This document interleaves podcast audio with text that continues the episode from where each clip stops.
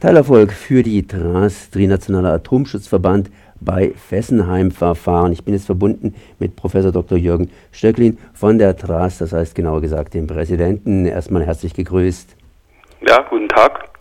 Das ist ein Teilerfolg, das ist natürlich schön. Was hat es mit diesem Teilerfolg auf sich? Wo ist der Teilerfolg? Also konkret ging es äh, darum, dass äh, das AKW Fessenheim ja keine rechtsgültigen äh, Bewilligungen besaß für äh, die Abwassernormen, also für die Menge an Stoffen, äh, die das Atomkraftwerk äh, in, äh, im Abwasser äh, quasi haben darf. Und dazu mussten neue Normen bestimmt werden von der Aufsichtsbehörde, von der ASN. Das gab eine Kontroverse, Sie erinnern sich vielleicht, es gab äh, äh, Anhörungen der Bevölkerung und wir haben uns dazu auch geäußert. Und äh, die ASN, ASN hat dann eigentlich, ohne dass diese Anhörungen groß berücksichtigt wurden, die äh, Normen neu festgelegt. Und wir haben dagegen Klage erhoben und das oberste Verwaltungsgericht von Frankreich, also der Conseil d'État, hat nun äh, diesen Klagen zum Teil Recht gegeben. Und zwar betrifft das Abwassernormen, äh, für welche äh, quasi die ASN äh, äh, Normen festgelegt hat, die über gewissen Vorgaben Frankreich selbst, dem äh, Umweltrecht von Frankreich, aber auch der Europäischen Gemeinschaft und das Gericht hat äh, diese Normen, äh, die eben nicht äh, regulär sind, äh, in Frage gestellt und zwingt nun die ASN zu begründen, weshalb, äh, weshalb äh, sie diese Ausnahmen von bestehenden Regeln festgelegt hat. Also das, das Gericht verlangt, äh, dass die gewährten Ausnahmen für diese äh, Abwassernormen, äh, Ausnahmen von französischen und europäischen Normen, dass die äh, bis zum 1. Oktober 2018 von der ASN genauer begründet werden müssen.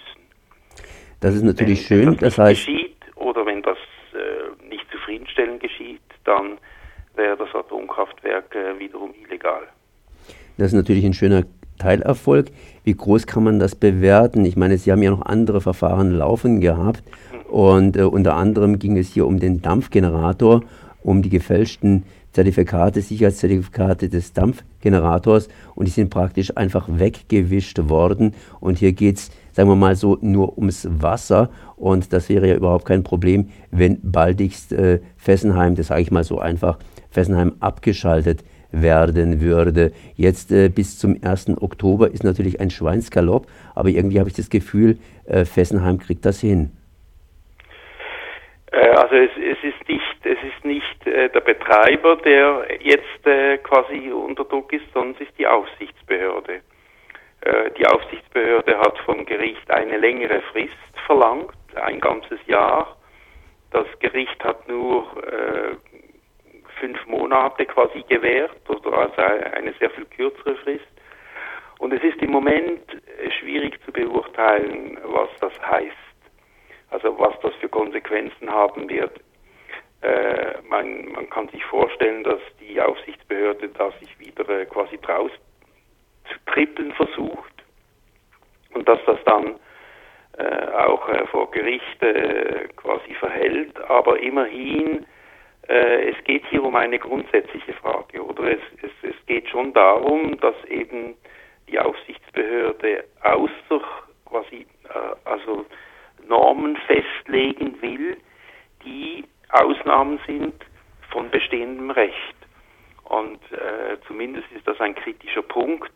Und was besonders kritisch ist für, oder was eigentlich äh, sehr positiv wäre, falls wir, also falls jetzt äh, die Aufsichtsbehörde diese Begründung nicht in zufriedenstellender Weise liefern kann, würde das bedeuten, äh, dass die EDF auch die vom französischen Staat zugestandene Entschädigung für die Schließung von Fessenheim verlieren würde. Also es geht schon, ist schon nicht ein ganz unwesentlicher Aspekt gesagt, wir betrachten das als Teilerfolg und äh, für uns ist deshalb wichtig, oder weil wir ja wirklich alle Möglichkeiten auszuschöpfen versuchen, um eine sofortige Schließung von Fessenheim zu erreichen. Und manchmal sind solche juristischen Kleinkriege, würde ich das jetzt mal nennen, äh, eben in, auf diesem Weg durchaus hilfreich. Dann danke ich mal Professor Dr. Jürgen Stöcklin von der TRAS für diese Informationen. Teilerfolg für TRAS bei Fessenheim-Verfahren. Ich danke mal für dieses Gespräch. Bitte gern geschehen. Wiederhören.